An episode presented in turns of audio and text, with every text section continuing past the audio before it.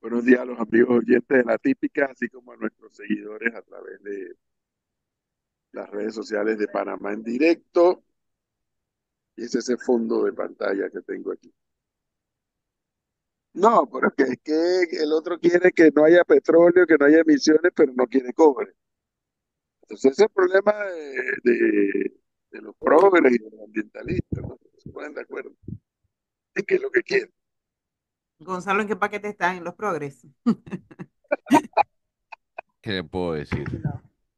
No, no, no, siempre... no, no, claro, no, no, es, es que usted no quiere, usted no quiere hacer ningún tipo de cambio. Entonces, pues, no quiere hacer cambio. Eso. Estoy a favor de, de la movilidad eléctrica. Bueno, ¿y, y, y, qué, ¿y cuál es el problema? Yo no estoy a favor de la minería porque me parece irresponsable. Pero entonces no te vas a sacar un cobre para la, para la movilidad eléctrica. Bueno, hay que, hay que trasladar y hay que ver cómo me calla en la boca diciendo que existe la minería no, responsable. Pero no, no, no. A ver, esa es una opinión. Gonzalo, esa es una opinión. ¿Sí? Ustedes dicen que no hay minería responsable. Hay quienes piensan que sí hay minería responsable. Esa es una opinión. Dicho eso de las opiniones, el tema ahora es, yo estuve viendo esto de la COP ayer, y, y claro que entré en esta, en esta reflexión que estoy compartiendo con ustedes, y bueno, pero pongámonos de acuerdo en qué es lo que queremos, de una vez por todas. Porque si el tema es usar combustibles fósiles, con lo cual yo estoy de acuerdo, lo único malo, Gonzalo, es que los carros eléctricos en Panamá son muy caros. Por sí. Hablar del caso de Panamá, son brutalmente caros. Pero estamos conscientes que si esa movilidad eléctrica se da con toda la velocidad y el impulso de carros eléctricos, de paneles solares, mucho cobre. ¿Está claro en eso? Yo estoy completamente, yo estoy completamente claro en eso. Pero yo creo que usted está, tra está trasladando un debate nacional a lo no, que se debatió en, el, en, el COP, en, el, en la COP. No, no, no, no, no, un momento, no venga a enredar a la gente. No. El caso nacional ya está cerrado. Perfecto, perfecto. Muy bien. Muy bien. Entonces, entonces la, la pregunta es, ¿cómo vamos a luchar contra la minería irresponsable en África? Que es una barbaridad. Que pues es una gran... no hable de movilidad. No, pero claro que se puede hablar de movilidad. Ah, El, le, le, le hago una consulta, es muy sencillo. Que no me digan que sacar cobre de Panamá es malo, pero sacarlo...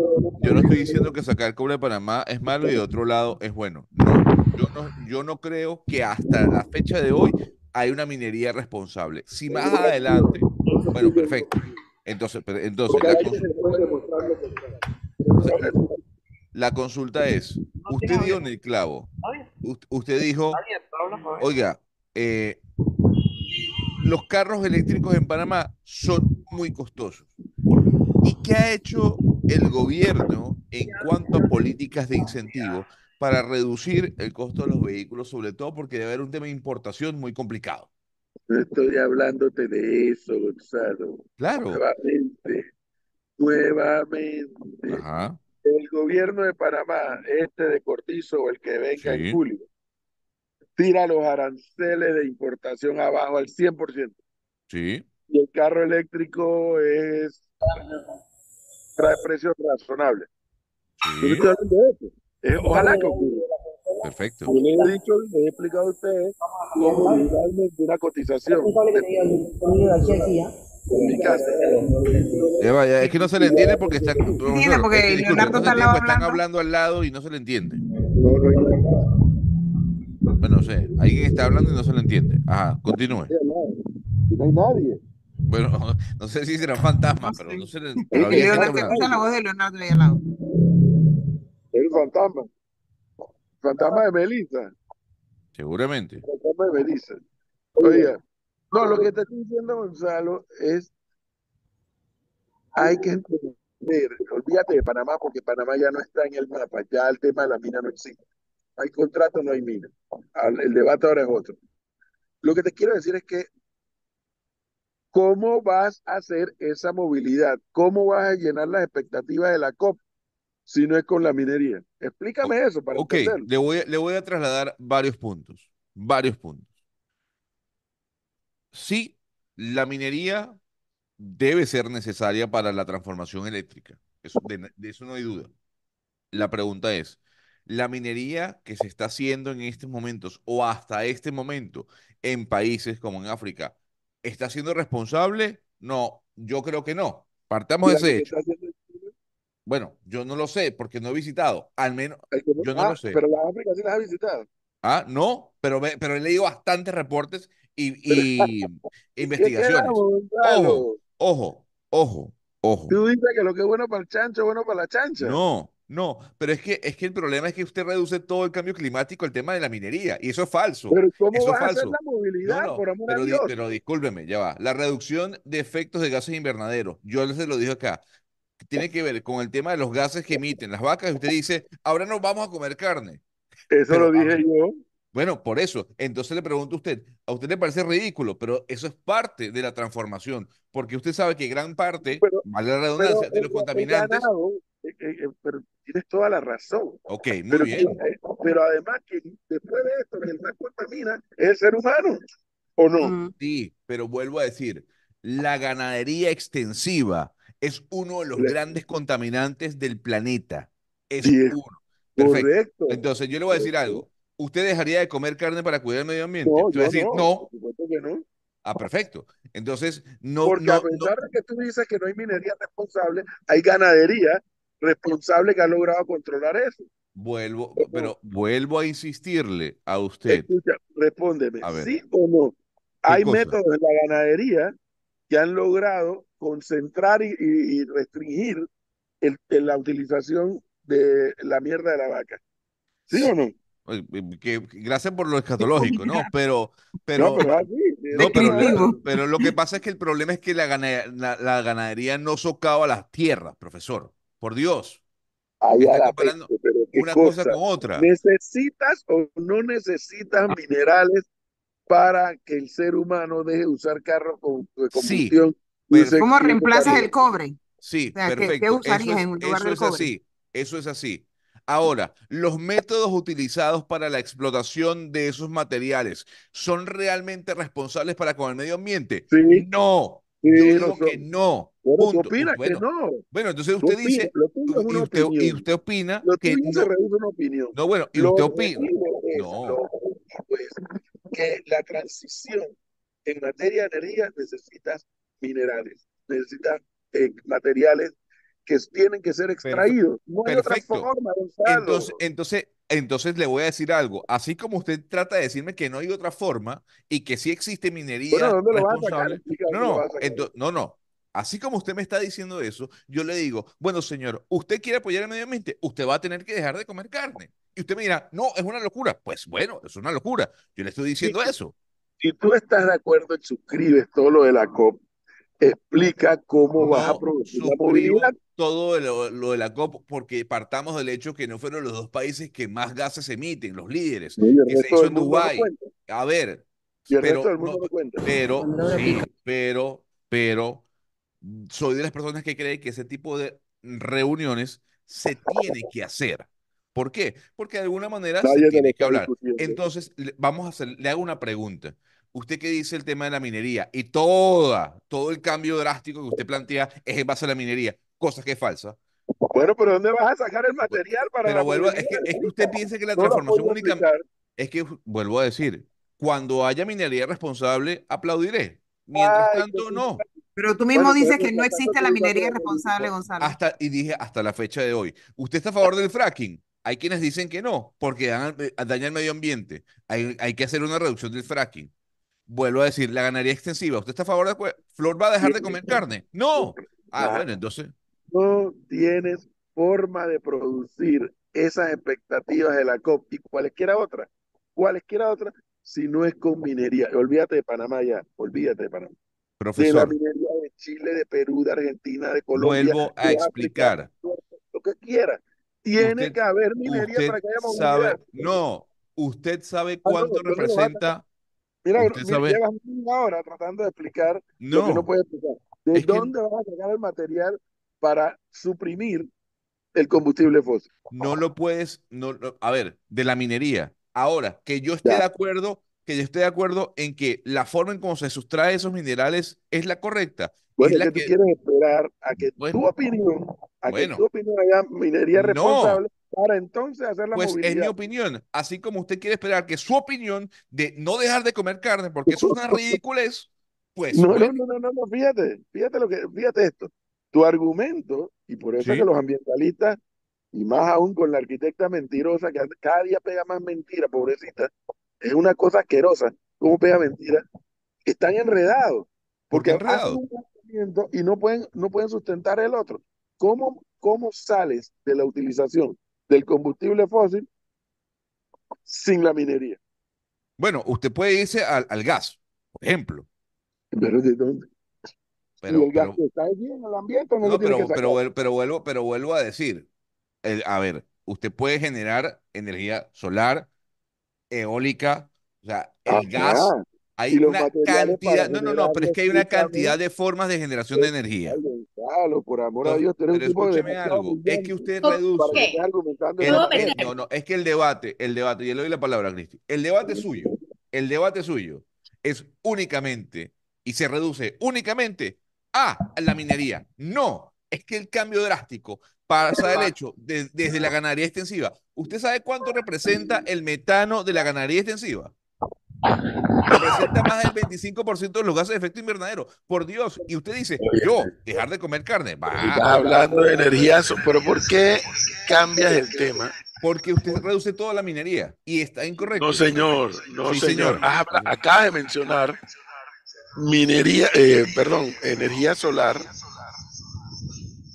¿Y, de, y, cómo hace con, ¿Y cómo hace con los paneles para que el sol te genere la energía en tu casa o en esta fábrica que estamos aquí? Le vas a necesitar, obviamente, de, de, de materiales extraídos de la tierra. La pregunta es, ¿esos materiales que se traen de la tierra, la forma es responsable? Yo creo que no. Bueno, me puedo meter. Levante la mano y adelante. Buenos días, ¿qué tal? Yo le acabo de hacer esta pregunta. ¿Qué es de su vida? Exactamente. Como tenemos aquí el tema de la minería responsable o no, yo le hice la pregunta a ChatGPT. ¿Quieren saber qué me dice ChatGPT si existe minería responsable o no? Según ChatGPT, dice que sí existe. Sin embargo, no importa la... no importa lo responsable que sea, siempre existe un impacto al medio ambiente, pero hay ocho estrategias que según todos los aquí informes Todo. que me acaba de poner ChatGPT, se pueden hacer para minimizar el impacto de la minería. Sin embargo, aquí también me dice un poco lo que dice el, el profesor, que para la transición energética los minerales, sobre todo el cobre, son indispensables. Por ende, lo que se debe implementar en el tema minero para poder atacar el cambio climático es los ocho puntos de minería responsable. Esa es la respuesta de la carta. ¿Ustedes, ustedes no se escuchan bien? Eh, ya le doy la palabra a Leonardo. Dígale a ChatGPT que le dé los ejemplos, los ejemplos Cristi, de la minería que hay en África, una de las más grandes del planeta, porque no solo la minería de Chile y Perú es la que cuenta, para el, con el profesor. Pero, pero no, pero aquí también yo también voy, y mira, yo, yo concuerdo contigo usualmente más en este punto, pero en todo el mundo hay minería. O sea, aquí, por ejemplo, yo vivía en Coruña y estaba al lado de una mina, y a mí lo, lo único que a mí me molesta a veces con el doble discurso y medio hipócrita de los europeos con el cambio climático es el siguiente, no de los europeos, pues sí de los europeos, es, en Europa prácticamente no dejaron un árbol, ¿no? Ellos desarrollaron todo y tienen las industrias más sofisticadas del mundo, ¿verdad? Entonces, ahora que hay países, en, en África, lo que pasa con África, que yo también aquí concuerdo con Gonzalo, lo que ha pasado con los minerales de África, que es una tragedia, es porque en África no hay los estados para regularlos. Pero entonces, cuando los países, y eso era un poco el discurso que tenía, que tiene Europa, y por eso a mí me parece importante lo que ha hecho, por lo menos el fondo noruego con el con el, con la Amazona. Porque si tú le quieres decir a Brasil, hola Brasil, tú no puedes desarrollar tus recursos naturales, como Europa lo hizo porque no queda aquí ni un árbol, entonces yo te voy a pagar a ti para que tú, el dinero que podrías generar o las industrias que podrías generar de no explotar la Amazonas, porque es el pulmón del planeta y es necesario para todo el mundo, yo te voy a dar dinero a ti para que tú lo puedas mantener. Porque yo entiendo que tú eres un país más pobre que yo, y yo necesito que funcione el Amazonas, por ende yo te voy a pagar para que tú conserves el Amazonas. A mí eso me parece... Una ¿Ustedes no se escuchan bien, solo para confirmar? Se escuchan Ahorita te escuchamos, con un poquito de ruido, pero mejor que hace un rato. Sí. Perfecto, lo importante es que no se escuchen. Entonces yo creo que eso es un poco lo que pasa, un poco donde hay el doble discurso. Ahora, ¿qué pasa con toda esta discusión que acabamos de tener? Y, y como bien dice Gonzalo con el tema de África. Ah, el tema de África es que no existe ah. estados y no existieron estados ni regulaciones. Y es verdad que hay muchas empresas que han hecho cosas horribles en África porque no existe ni el estado, ni las regulaciones, ni la manera de poder vigilar lo que ocurre. Y eso es un poco lo que también pasa de cierta manera en Latinoamérica. Bien que mal, Chile también ha hecho una industria fantástica de la minería.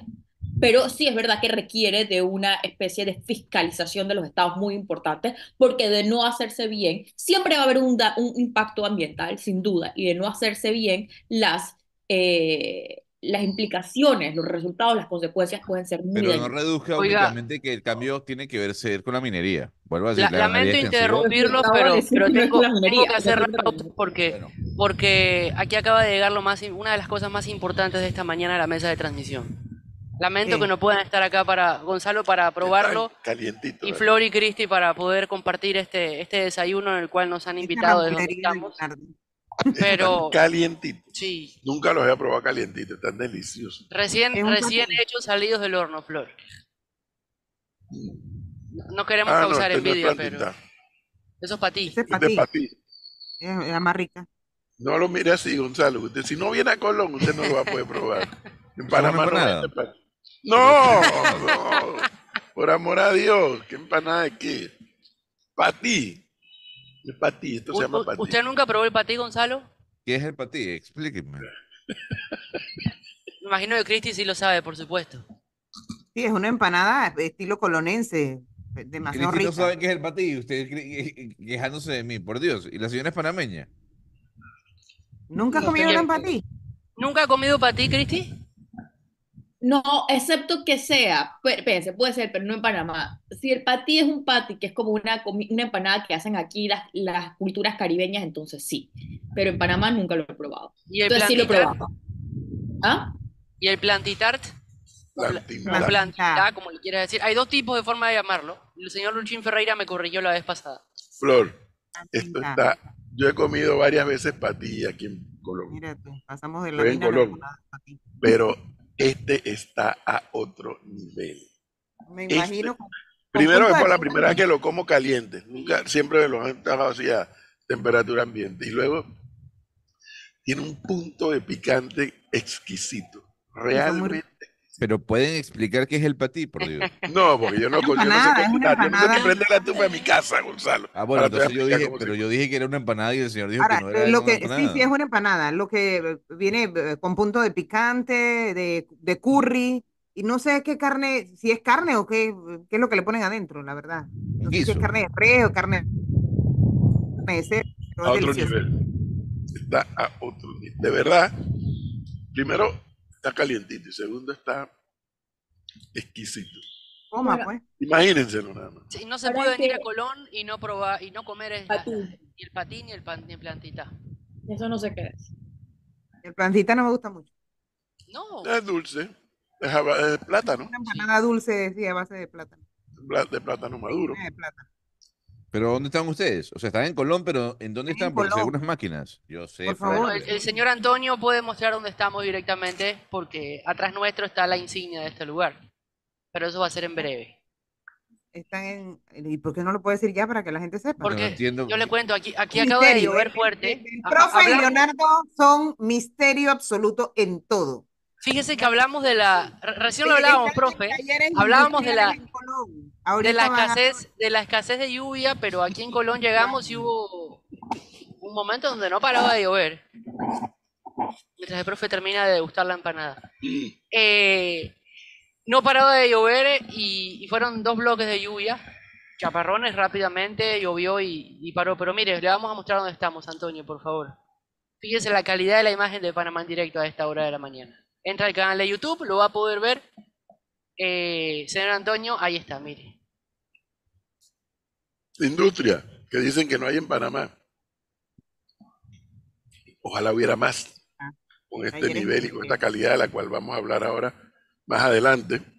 Aquí estamos, en, efectivamente, como dijo Flor, en las instalaciones de talleres industriales acá en la ciudad de Colón. Una empresa panameña, o puntualmente colonense, señor Gonzalo y querida Cristi, pero una empresa de talla de talla con T mayúscula internacional, porque esta es la empresa que le da servicio a la marina mercante que pasa por las costas de este país y de otros países. O sea, los barcos, igual que un automóvil, también sabería cuando anda el carro en la calle, el, el barco en el mar, tiene una avería, tiene un golpe, tiene, bueno, aquí este personal del cual vamos a hablar ahora es el que agarra un barco aquí en el Pacífico, aquí en el Atlántico o allá en el Pacífico, en las costas panameñas o en las costas de otros países vecinos, y van con su personal panameño, entiendo que su mayoría, o colonense particularmente, y van y reparan esos barcos allá mar afuera. Sí, y, en, y durante la pandemia, eh, cuando estaban las fuertes cuarentenas en el país, hubo labores titánicas e históricas que, que la gente de talleres industriales remarca, que estaremos hablando más adelante. Pero eso vamos a hablar más adelante, porque eh, seis cincuenta y siete minutos, nada más para redondear el tema, uh-huh.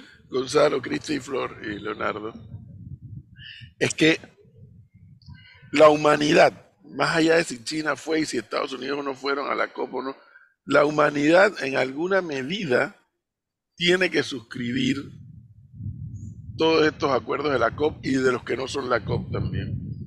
Como dijo Gonzalo un día, una expresión que a mí me impactó, el planeta está hablando. Efectivamente. Porque es que toda obra humana genera, un, lo leyó Cristi hace un momento, toda obra humana genera un estrés en el planeta, toda obra humana, hasta, la, hasta esa obra natural, como es orinar e ir a, a, al inodoro. Toda obra humana genera un estrés en el planeta.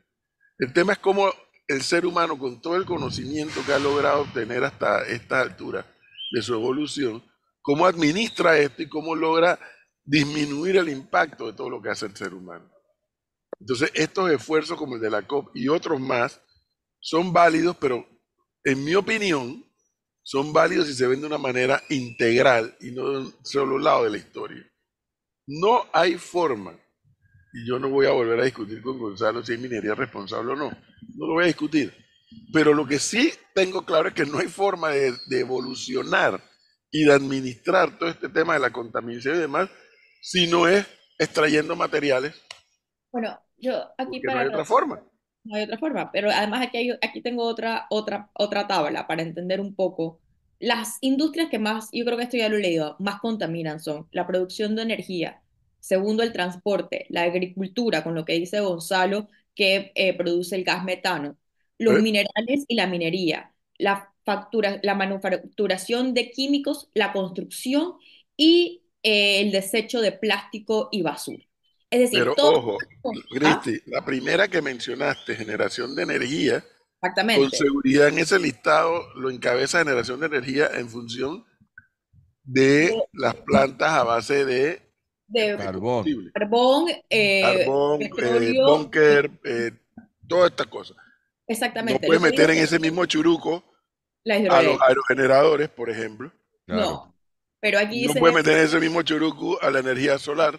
Pero, no, no, no. Pero, pero, pero, el aerogenerador y la energía solar requieren de materiales pero para poder esto, llevar esa energía. Todo esto es para decir que viendo las industrias que más contaminan en el mundo, preocupados exactamente por lo que dice Gonzalo, que el mundo está hablando, todo esto sí requiere, además de, bueno, la nueva la tecnología, no, tal vez nos pueda ayudar, pero requiere que eventualmente el ser humano cambie patrones de conducta que están muy avanzados. Es correcto.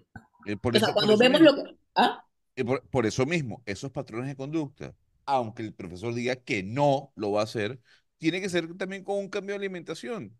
Tiene, que, sí. ser, tiene que ser un cambio de alimentación, un cambio de cómo consumimos energía, un cambio, además, un cambio de cómo, de, de cómo nos transportamos, cuando sabemos que, por ejemplo, la segunda industria que más contamina son los carros, los, los carros. aviones, los barcos. Entonces, es decir, un cambio también de... de conducta en cómo nos transportamos, una, un, una ciudad como Panamá, en el que... No, el que agua, estoy, ¿no? Estoy esperando que el señor Gonzalo muestre la bicicleta. Y, que y, también, va, y también del agua, ¿no? Porque el recurso que cada vez va a escasear más, hace años nos decían, el agua va a ser el próximo, eh, el próximo motivo para las guerras, y decíamos, no, no nos vamos a quedar nunca sin agua. Bueno, ahora estoy estamos esperando que el señor el... vaya a la cinta costera, tire la llave del automóvil, lo quiero ver en bicicleta. No, pero bueno, es pero que, que, le, que le pida el scooter a Antonio. Decir, bueno, a ver, oja, ojalá aquí hubiesen tantos incentivos como los hay en Noruega, Dinamarca y Suecia para... Pero es que estás en Panamá, no estás en Noruega. Bueno, en perfecto, entonces, entonces lamentablemente en Panamá no hay ciclorrutas. Tienes que vivir con tu realidad. No, no hay ciclorrutas en Panamá.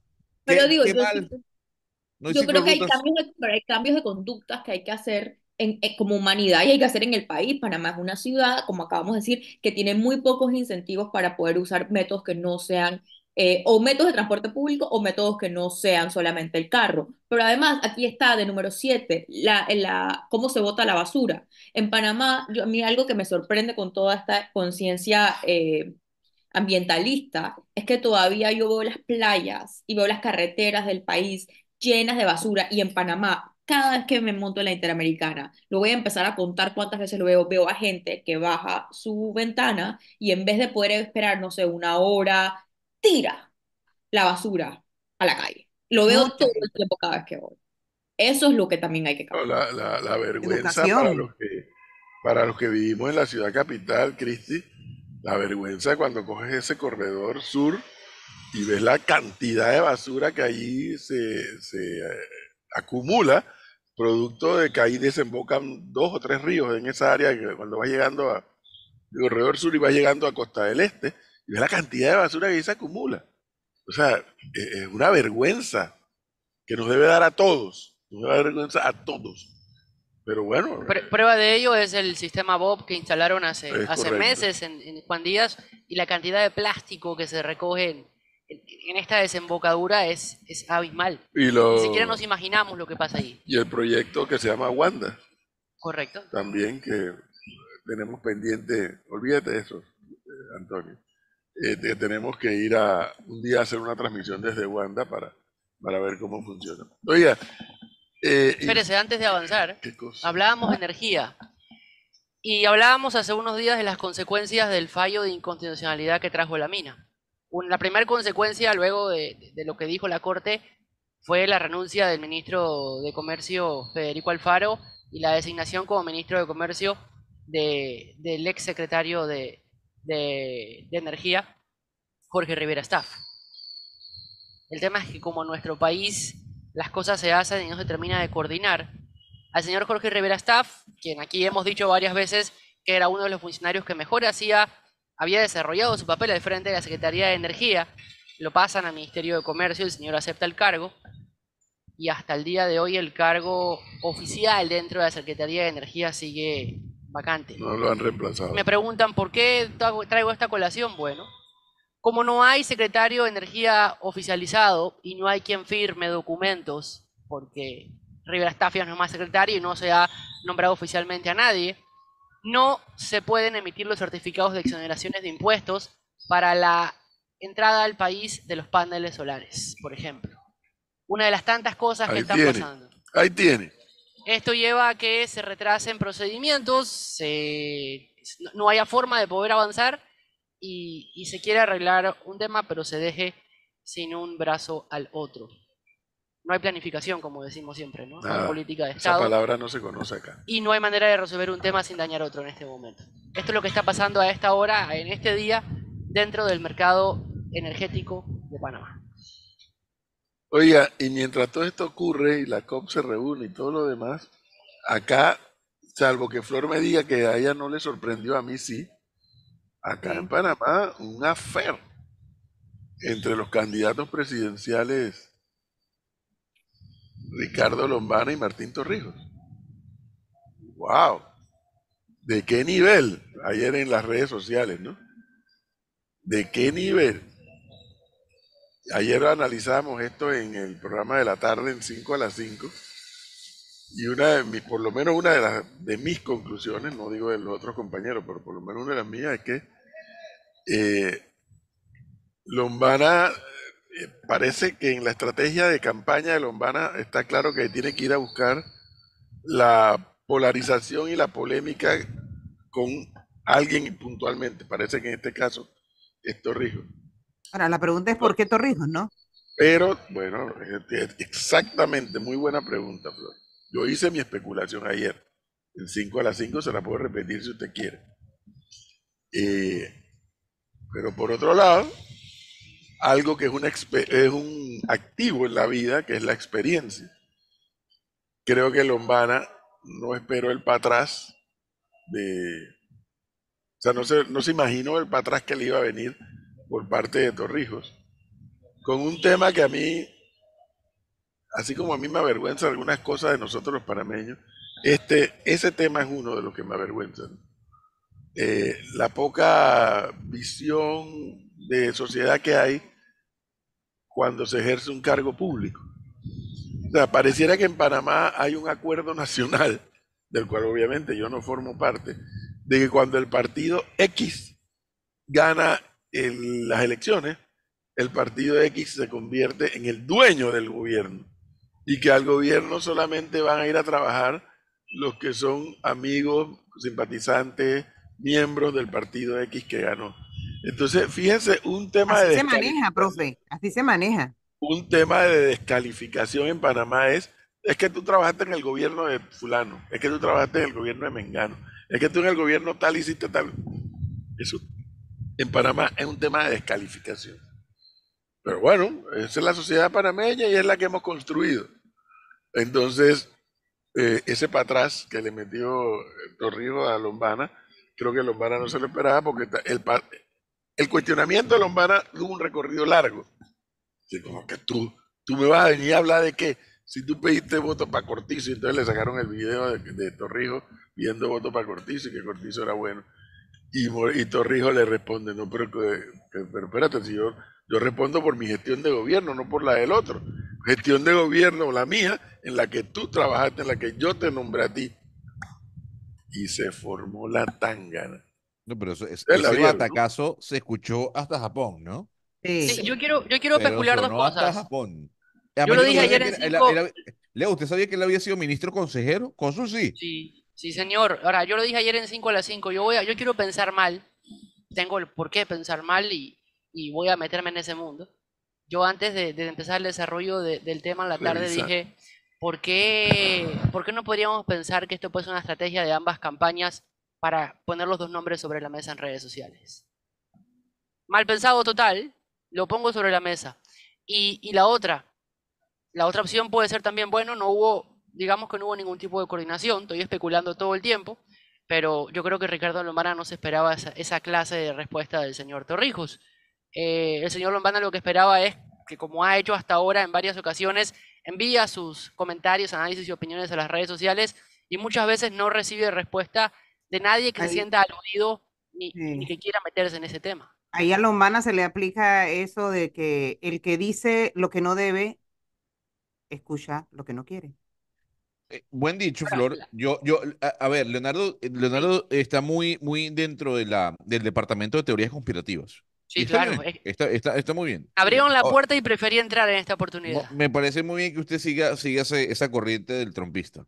Ahora, lo que sí es cierto, lo que sí es cierto, profesor, y usted me, me, me, me dirá si es correcto o no, es que quitando a Ricardo Martinelli y luego de lo ocurrido hace unas semanas con las protestas, los dos nombres que suenan como favoritos para la presidencia son Ricardo Lombana y Martín Torrijos, ¿no? No hay duda de eso.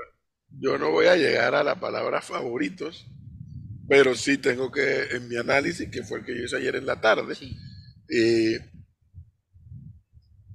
todo parece indicar en, en todos los mernis, en todos los mernis, en todos los mercados negros de información que hay en Panamá, todos coinciden, salvo que la Corte diga otra cosa, que Martinelli está fuera de la carrera. Porque ya llegaron a la casación y en, de un momento a otro La, la sala de lo penal se pronunciará. En todos los mernis, yo no sé a los que ustedes van, a los que yo voy, en todos hay coincidencia de que Martinelli está fuera de la carrera. Eso es para, para entender esta, esta especie de gresca mediática de Lombana y Torrijos ayer, hay que partir por ese otro hecho, de que se percibe que Martinelli no va a estar en la carrera Eh, electoral hacia mayo de dos mil veinticuatro y que en consecuencia pues estará Mulino, a quien si en efecto eso ocurre pues tendrá Mulino eh, un diseño de campaña y esperar a ver cómo va marcar la intención de voto para Mulino, pero el tema es Martinelli.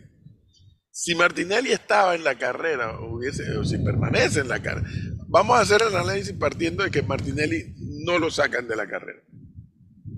Hoy, según todas las encuestas, incluso las inventadas, Martinelli sigue teniendo una alta intención de voto. Entonces, el resto de los seis candidatos, incluyendo a Zulay Rodríguez, quien del tema presidencial nunca habla, si ustedes se han dado cuenta, el resto de los seis candidatos, asumo que hasta antes de esta historia de la casación estaban diseñando una estrategia en función de, bueno, ¿quién va a polarizar? ¿Quién logra polarizar la campaña con Martinelli? Ante la insistencia de los Mernis de que no va a estar Martinelli, es evidente que ya todas las otras campañas han empezado a evaluar y a diseñar la estrategia de, bueno, ¿con quién se va a polarizar? Y como en efecto, y en eso coincido cien por ciento con Gonzalo, luego de esta crisis que acaba de pasar la primera parte, ahora viene la segunda parte de la crisis, que es la que vamos a estar viviendo. Terminada la primera fase, que fue oponerse al contrato y oponerse a la minería, es evidente que hay un antes y un después. Hay un antes y un después. Entonces, en ese antes y en ese después, Y, y a las puertas de ya iniciar el proceso electoral formal en febrero, ¿quiénes son los que van a polemizar? ¿Quiénes son los que van a polemizar y a polarizar la campaña? Yo dije en un análisis que me pidió el diario La Prensa que para mi gusto Lombana administró mejor la crisis a su favor. Eso yo por lo menos no tengo duda, la administró mejor. Estuvo presente en todas las marchas que convocaron los jóvenes de Sal de las Redes y otros más. Estuvo allí presente, nunca discursió. Bajo perfil. Y, inteligentemente lo único que hizo fue estar allí. En la otra esquina, allá en la iglesia del Carmen, estaba Maribel Gordón, quien para mí fue quien no supo administrar la crisis en su favor. Se fue a endosar y avalar los cierres de calle, a endosar y avalar la... la suspensión de las clases, a endosar y avalar los cierres de los indígenas. Y yo creo que si había un sector, por muy pequeño que fuera de la población, que escuchaba a Maribel Gordón con su planteamiento, y está interesante, no votaré por ella, pero lo que está diciendo me gusta oírlo, yo creo que ese sector lo perdió por no haber sabido administrar la crisis en su favor, cosa que se hizo Lombana. Ahora, usted lo dijo, y yo lo repito sobre la mesa para hacer otra aclaración, Lombana entra en esta comparación de juego que estamos haciendo, o en este posible uno dos de personas que van a llegar, eh, sea el orden que sea, a estar sobre la mesa a partir de febrero, por la crisis que se generó ahora en, en octubre, en noviembre.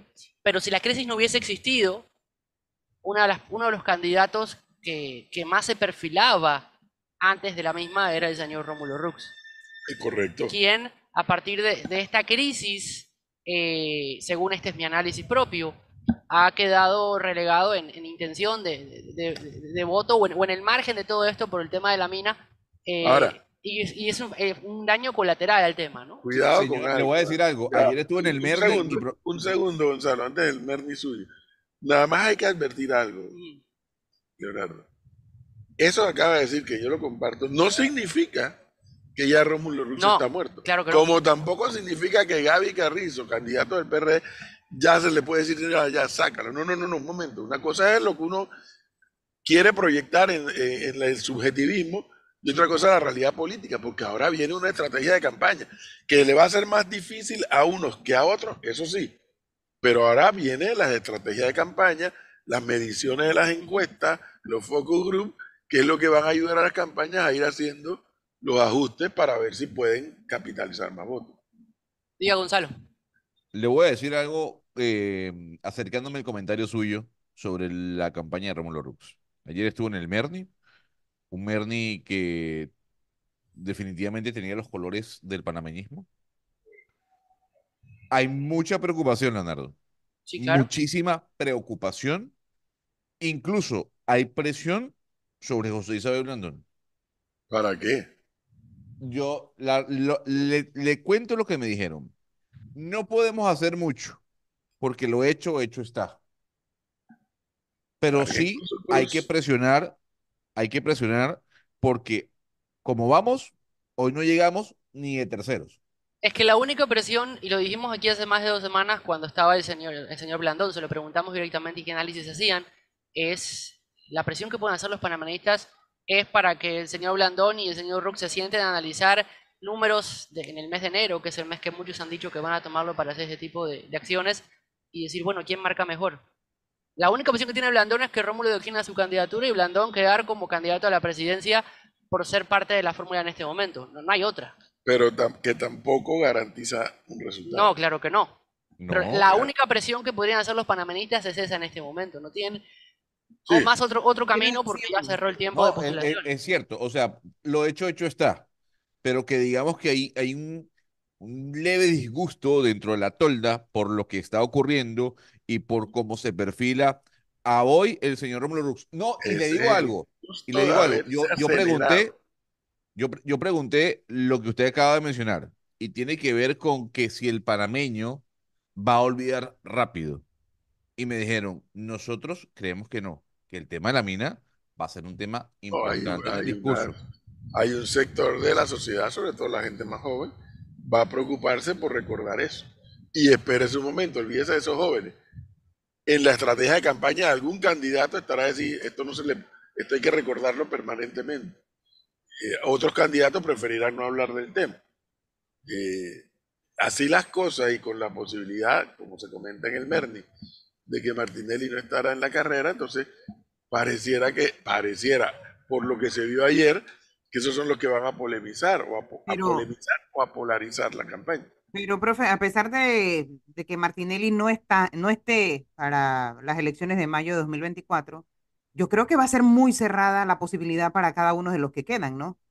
Exceptuando bueno. Maribel Gordón, que yo sí creo que aunque pueda sacar una cantidad de votos más que lo que sacó el, el F A T la vuelta pasada, eh, para mí seguiría quedando por debajo. Pero el resto pudieran estar pasa, ahí. Lo que, nuevamente, es que lo que pasa, si Martinelli no estuviera en el escenario, el quien va a estar es Mulino, ¿no es así? Correcto. Entonces, obviamente, no es lo mismo hablar de A que de B, no es lo mismo hablar de Martinelli que de Mulino. Pero también Mulino va a tener que desarrollar una estrategia y el partido R M y sus aliados van a tener que desarrollar una estrategia. Habrá que ver si le, si le surte efecto. Como la estrategia que va a tener que, que afinar eh, Rómulo Roux.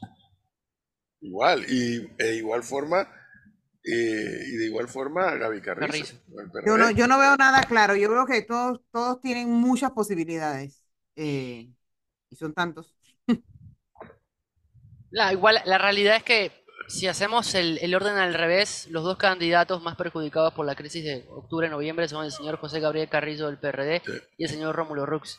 La alianza por lo que dijo, ¿no? Por lo que dijo. Déjenme leer algunos comentarios de los oyentes para que formen parte del debate también.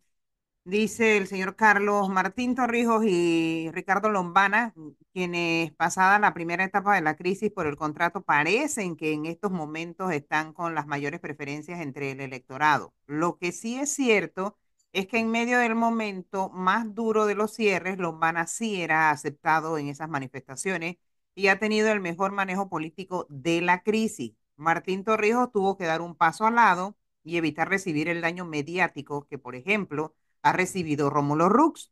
Eso tiene una razón de ser. Aunque Lombana haya sido parte del gobierno de Martín, un gran sector de la población no lo está descalificando por eso. Y eso se vio en el hecho de que lo aceptaban en las protestas pasadas, según el oyente. Ahora, lo hablábamos hace, hace instantes, ¿no? La señora Zulay Rodríguez y su candidatura han dejado claro que su, su foco no está en la candidatura a la presidencia de la República.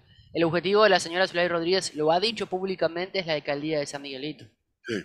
Y la diputación eh, de su circuito. Eh, la, la, la presidencia de la República la, la consiguió por, por temas de procesos y porque quería ser candidata, pero... Los ni siquiera de las elecciones retrasados en la alcaldía de San Miguelito en este momento y la competencia que le puede hacer al, a los otros candidatos que están allí. Y es evidente que ni siquiera pide votos para la candidatura presidencial. No. O sea, el fuerte de ellos de ellos la alcaldía y el... Fíjense, fíjense ustedes el, el dilema de varias campañas. O sea, si Martinelli corre no pasa nada, pues él tiene su caudal de votos. Pero si Martinelli no corre, ¿cómo es la estrategia de Mulino para mantener en el redil a esos votos que iban hacia donde Martinelli? Fíjense ese dolor de cabeza. En el caso de, de, de los otros candidatos, si Martinelli no corre, ¿qué tipo de estrategia desarrollan y de discurso desarrollan para captar algunos de esos votos que se salen del redil de Martinelli si Martinelli no corre? Sí creo, sí creo que los votos del P R D que no va a tener Carrizo, sí, no tengo ninguna duda, que los va a tener Torrijos, sin duda alguna. Los va a tener Torrijos porque no veo a, al electorado P R D o no P R D, pero o que favorezca al P R D, no lo veo votando con Roux. Eso con... le iba a preguntar, eso le iba a preguntar, que ese, esos votos del que, que pudieran haber sido para Gaby Carrizo y que ahora pudieran llegar a ser de Martín, ¿serían votos P R D o votos de o votos de gente que simpatizan, que sin ser miembros, simpatizan con las propuestas del P R D o lo que fuere? Mm. Eh, ¿A dónde van a ir? ¿Hacia dónde van a ir? Entonces, lo que perfilaba como una campaña aburrida, sí, ya no va a ser tan aburrida nada, porque va a ser no, interesante. Es que definitivamente toca esperar el cinco de mayo. Yo creo que esto va a estar muy cerrado, muy, muy cerrado. Febrero, febrero es el mes toca, bisagra toca para conocer hacer, cómo van a ser las estrategias de cada campaña y saber hacia dónde apunta cada una, ¿no? Sí, y, y toca, profesor, empezar a hacer nosotros los sondeos estos que hacíamos por allí. Poníamos una... simulacro. Una... simulacro de votación. Hay que hablar con el Tribunal Electoral para creo, volver a pedir ¿Ah? la asistencia. Yo creo que eso en la, en la elección pasada y en la anterior, en la de Varela, fue lo que eh, más claro dejó lo que iba a ocurrir el día de la, de la elección, el simulacro, porque las encuestas... Y ahí podemos ya... llevar a, a Gonzalo, sí, Flor, para que para que pueda también ser parte de todo este proceso electoral. No, bueno, yo, gracias, muy amable. Yo, gracias, yo, yo pertenezco a este programa, ¿no? También. Yo también. Podemos mira, llevar a Gonzalo. Mira, mira, el jefe Leonardo, gracias, muy amable. Flor, usted, usted, siempre, usted siempre es parte, pero usted sabe que la necesitamos en, en, en aquella parte de la ciudad para poder mantener todo como se debe. Mira, mira muy, y, eh, Cristi, profe, se va a quedar por allá y no va a estar aquí. A mí, a mí me dejaron completamente por fuera. Total, ni siquiera te, ni siquiera te mencionó, Cristi. Ni siquiera me mencionaron. Ni mira, siquiera para bien. Los votos panameños en Londres. No, pero ¿usted es inscrita para votar en el voto adelantado o viene a votar a Panamá, Cristi? Yo estoy inscrita aquí para votar. O sea, puedo también ir, pero, pero para votar... Eh... Oh, para, para votar allá tenía que haberse inscrito. Ajá. Sí, claro. Sí, hace rato ya. Ahora, hay dos mil y tantos panameños. Dos mil sesenta y tres, si el número no me equivoco, y todavía hay espacio para poder inscribirse. Muy a pesar de Cristi, me, me, me da mucha lástima Cristi, porque ayer me dijeron otra información, profesor, que yo no podía, yo no podía entender.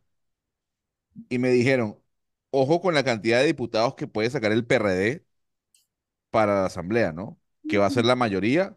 Ojo con la cantidad de representantes que va a sacar el P R D. La pregunta que yo le hago es a usted.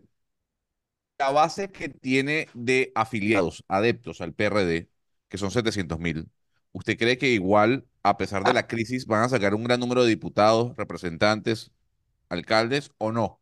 Al día de hoy no lo creo. Yo creo que sí. Al día de hoy, pero las elecciones no son hoy. Yo, yo discuto con el profesor.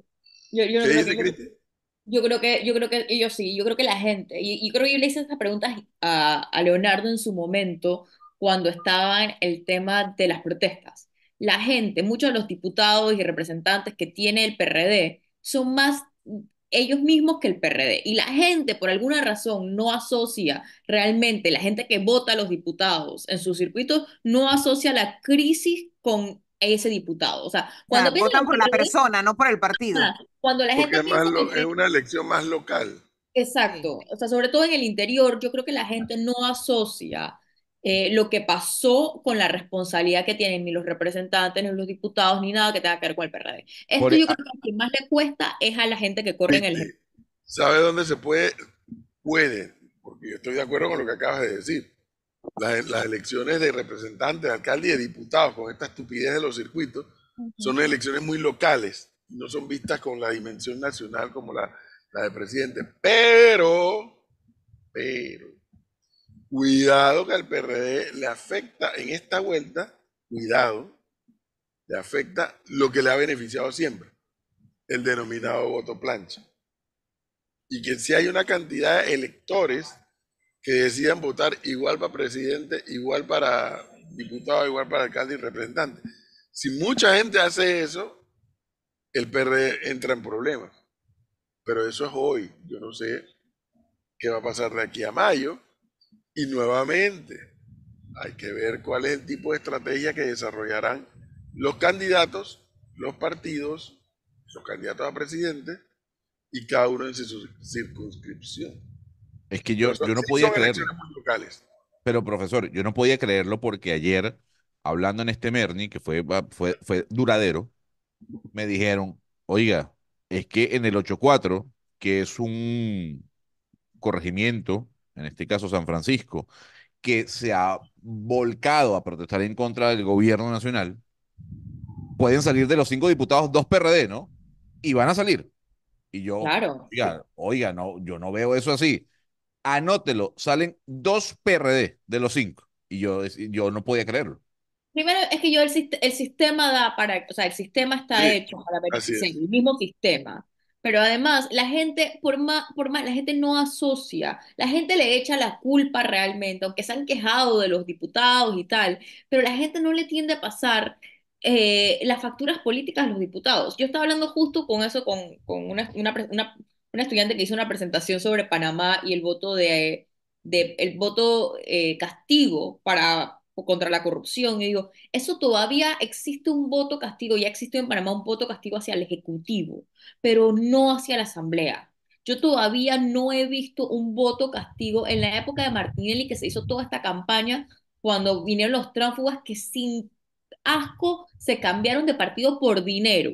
Y hubo toda una campaña de que no a la reelección de los diputados, no a las tránsfugas. Al final no, salió una asamblea prácticamente nu muy, muy nueva, pero los tránsfugas se quedaron, votaron a los que, o sea, eliminaron, eliminaron a los que no eran tránsfugas, y la gente no le pasa el voto rechazo, el voto te decía de... que todavía los tránsfugas están. Exactamente, el desde voto esa el... época. Desde esa época, el voto, el voto castigo, el voto a los diputados no existe, la gente no entiende, la gente, el voto de diputados porque es muy por local, gente, Cristi, porque es, es muy local. Al, al profe por acá esta ahí. Historia de los circuitos se presta es para muy local, eso. Así es. Si, fuera, es muy, si fueran elecciones, muy, si, muy los, si, el, si la configuración del legislativo panameño fuera de dimensión nacional, con listas cerradas y demás, probablemente disminuiría, disminuiría, no desaparecería. Disminuiría ese clientelismo. Pero con esta historia de los circuitos, Cristi, son, son representantes bien pagados. Exactamente, yo siempre he dicho que son gran parte, es de, gran parte de los males que tiene el sistema sí. electoral panameño. Ahora, por aquí me preguntan los oyentes, rapidito Gonzalo, antes de, para que los oyentes tengan participación, eh, que esa, ese caudal de votos de, de Martinelli, ¿dónde se iría si Martinelli no, no lo dejan correr? Y dice otro oyente, mucha gente no quiere a Mulino por prepotente, a pesar de que querían esa votar por Martinelli. Cuestiones de opinión, Flor, eso depende de la estrategia. Esa preocupación que le da en el Merni a Gonzalo, habrá que ver las estrategias de los otros candidatos a diputados. Él quiere usar de ejemplo San Francisco. Hay que ver qué estrategia van a utilizar, por ejemplo, los candidatos representantes de corregimiento en San Francisco de los otros partidos. Porque Pérez Herrera tiene no sé cuánto, se va a hacer viejo ahí de representante. Eh, hay que ver qué estrategia tiene, qué estrategia tiene el candidato representante de Juan Díaz, que es una especie de feudo de la familia esta que es toda la familia P R D, se llamaba el nombre, el, el ministro Sucre, el ministro de Salud. Eh, ¿Cuál es la estrategia de ese representante corriendo Juan Díaz para ver si logra desbancar? A ver, a ver, a ver, a ver, a ver, a ver, señor Gonzalo. Dígame usted, Juan Díaz, ya no, porque antes, antes que se partiera Juan Díaz, era el corregimiento, creo que el más poblado, el más grande, ya no me acuerdo cómo es que era. Ya lo partieron, entonces crearon Don Bosco, que es donde representa a Willy Bermúdez. Pero ¿cómo vota la gente de Costa del Este? O sea, ¿por qué el P R D logra sacar dos, dos diputados en ese circuito? ¿Solamente por la gente de Juan Díaz Viejo? No. Ahí hay votos de Costa del Este también, supuestamente votos, supuestamente votos pensados. Ah, bueno, pero es que allá también hay gente del P R D. Pero háblame del representante del corregimiento. No te voy a decir que la gente de Costa del Este puede voltear un resultado. Y, y, y, pues si no hay más población afuera, pero tienen un peso. Oigan, el mejor caso de... Como bien me dice un oyente aquí, profesor, la, el P R D vota P R D, ya lo verá. Ya que el P R D vota P R D, yo creo que la estructura de la manera en que los votos de representantes y los votos de diputados son votos tan clientelistas, que en gran parte también depende de quién tiene, es el que más acceso tiene a los recursos. Cristi, porque yo me acuerdo, claro, pero, profe, Cheyo, el mejor ejemplo era Cheyo, porque los pavos, los jamones de Cheyo llegaban hasta a Topintado. Ya llegaron. ¿Ah? Ya, ya llegaron, ya llegaron. A, ya eh, llegaron jamón, o sea, lo, lo, lo, los jamones de Cheyo no eran solamente para la gente del Chorrillo, y Cheyo y no solamente salía él con la gente del Chorrillo. Yo veía cómo llevaban los jamones de Cheyo hasta a Topintado. O sea que... ¿Y usted eh, qué, me dice, qué me dice del corregimiento de Ancón? Otro feudo. El P R D. Sí, pero tengamos desde en que cuenta... Desde que ese corregimiento fue fundado, uh-huh, en virtud de los tratados del canal, ahí solamente el P R D ha, ha sido representante de corregimiento. Y tengamos en cuenta que ¿Y este cuánta sistema, gente no ha llegado a vivir ahí? Este sistema, eh, lamentablemente, este sistema deja la puerta abierta, porque lo que se está dando es muchas personas que no son de X o Y corregimiento, viven en otro, en otro corregimiento, en otra área, pero votan en donde están inscritos o donde se quieren inscribir. Esa, esa validación por parte de, de las autoridades, ese control fehaciente, la fiscalización, para verificar si esta persona que está votando en Juan Díaz vive o no en Juan Díaz, no se da al cien por ciento. No, Entonces, no se da al que haya personas que vivan en, por ejemplo, Cunanega y terminen votando en Juan Díaz, sí, solamente por temas clientelistas. De esos casos Pero, hay un montón. No mucho. Yo conozco gente que le tomó diez años cambiarse de corregimiento después que se mudaron. Sí, pero no solo eso, sino también el, el detalle de que hay muchas formas de, de, de conseguir votos de otros lados haciendo cambios de, de, de dirección, de residencia, de residencia eh, y muchas veces eso no es verificado y terminan estas personas votando en lugares donde no viven solo por un tema de clientelismo. Ah, hablando de, de búsqueda de votos, profesor, otra información, y espero que usted me dé eh, su, su posición con respecto a lo que me dijeron ayer, cosas que yo, pensándolo bien, dije, pueden tener razón. ¿Usted cree que la estrategia de Martín Torrijos con Mayer Mizrachi es traerle votos jóvenes a su campaña? ¿Quién sale más beneficiado ahí? ¿Martín Torrijos con Mayer Mizrachi o Mayer Mizrachi con el señor Martín Torrijos? En mi opinión, Martín Torrijos. ¿Usted cree la, que Mayer no le aporta a él? La audacia, por eso, la audacia de haber postulado a, a Mizrachi, de quien entiendo no puede, le pesa mucho el expediente que tiene en los tribunales. Eh, si usted le quitara eso, fue una decisión audaz. Fue audaz porque ese es un muchacho que yo veo ahí, no para escribir todos los temas que a la juventud, que ya vota, le llama la atención también. O sea, que pudiera haber coincidencia. Ahora, el problema, yo no sé si Mizrachi sabe, o si alguien se lo ha explicado, que la alcaldía de Panamá no se define en San Francisco, Bellavista, Betania. El veinticuatro de diciembre. La alcaldía de Panamá se define en el sector este. Uh-huh. El veinticuatro y Tocú. En el norte y en el este, allí es donde está la mayor concentración. Lo dijo el, el censo mal hecho de la vez pasada y creo que lo va a reiterar este último censo. Allá es donde se define esta historia, no en los barberos de las cinco de mayo. No, yo no ahí, digo que sean los barberos de las cinco de mayo. Cada diez años vive menos gente. No, pero yo no digo que sean los barberos de las cinco de mayo, pero Cristi, ojo, usted trae colación la veinticuatro de diciembre y eso está muy bien. Eh, pero viendo ayer la, la explicación que me daban, hay mucha razón. La utilización de Mayer Mizrachi en las redes sociales para con Un gran, una gran parte del sector de la población joven en Panamá seguramente tiene un impacto la veinticuatro de diciembre. Muy por encima del que puede tener tal vez Willy Bermúdez. Ahí en no cuanto sé, a conocimiento. Ahí, no sé. Ahí tendríamos... conocimiento. Eso, eso sería inter- interesante, sería que llegara, bueno, pero es que como no se pueden traer académicos de afuera según la, los intentos, de ver cómo realmente es el patrón de voto relacionado con las redes sociales. O sea, de hecho, yo tengo estu- unos estudios que se han hecho en Brasil, en Panamá no sabría decirlo porque no existen los estudios, pero sería interesante saberlo.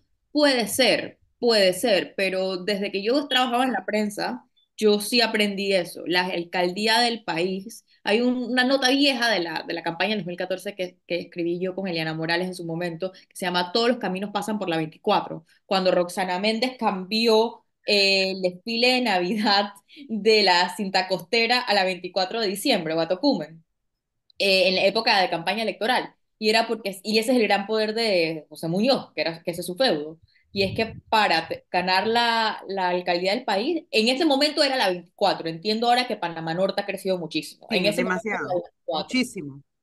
Oiga, en, y en Ancón... Por el contrario, Flor, un segundo. Por el, por el contrario, todo esto que podríamos denominar el casco, no el casco antiguo, el casco antiguo también, pero el casco de la ciudad de Panamá ha decrecido en población. Entonces...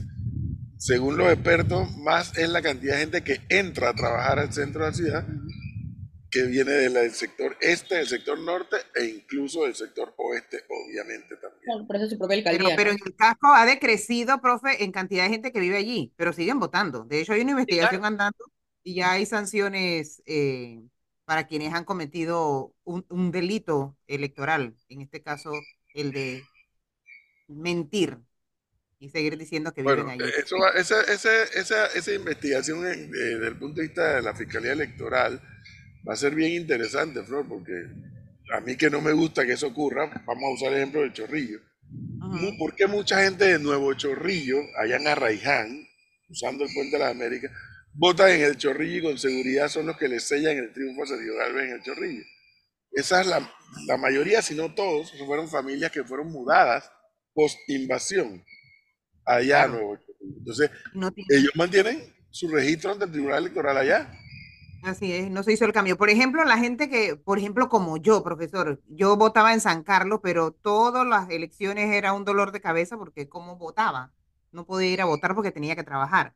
Entonces, hice cambio de residencia porque vivo acá, pero yo también puedo hacer el cambio de residencia en algún momento e irme a votar para San Carlos porque yo tengo casa allá. Sí, Ese claro. no es el caso de la mayoría de la gente en el en San Felipe. Es gente que se mudó, o sea, que salieron de San Felipe, no tienen residencia en San Felipe y siguen votando en San Felipe. Y, y, y en el, los dos casos más escandalosos, porque hay un montón más, cuidado, pero los dos casos más escandalosos son San Felipe y el Chorrillo. Y el Chorrillo. Aquí me dice, profesor, un oyente, que en el caso de Ancón, la mayoría de la gente, o sea, los que hacen ganar a, a los P R D, porque dice que ese es un, un feudo del P R D, son la gente de Cunanega. La gente del área revertida dice que es minoría. No, pero ¿cuántas urbanizaciones nuevas hay en el área revertida? Hay que recordar, igual que, que en el caso de, de, de Nuevo Chorrillo versus el Chorrillo, cómo se, cuando se funda el corregimiento de Ancón, ¿cuál era el estribillo de, de la oposición a la dictadura en aquella época? Y las áreas revertidas se las dan a las queridas.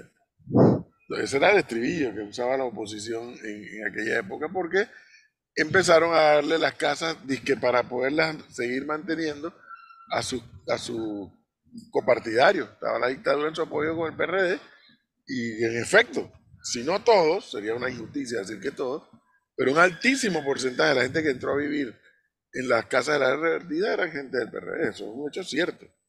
Y de eso se hizo todo un estribillo Eh, de la oposición contra la dictadura. Así que eso, eso tiene un, produce un resultado electoral. Ahora, ¿cuántas urbanizaciones nuevas hay en el área?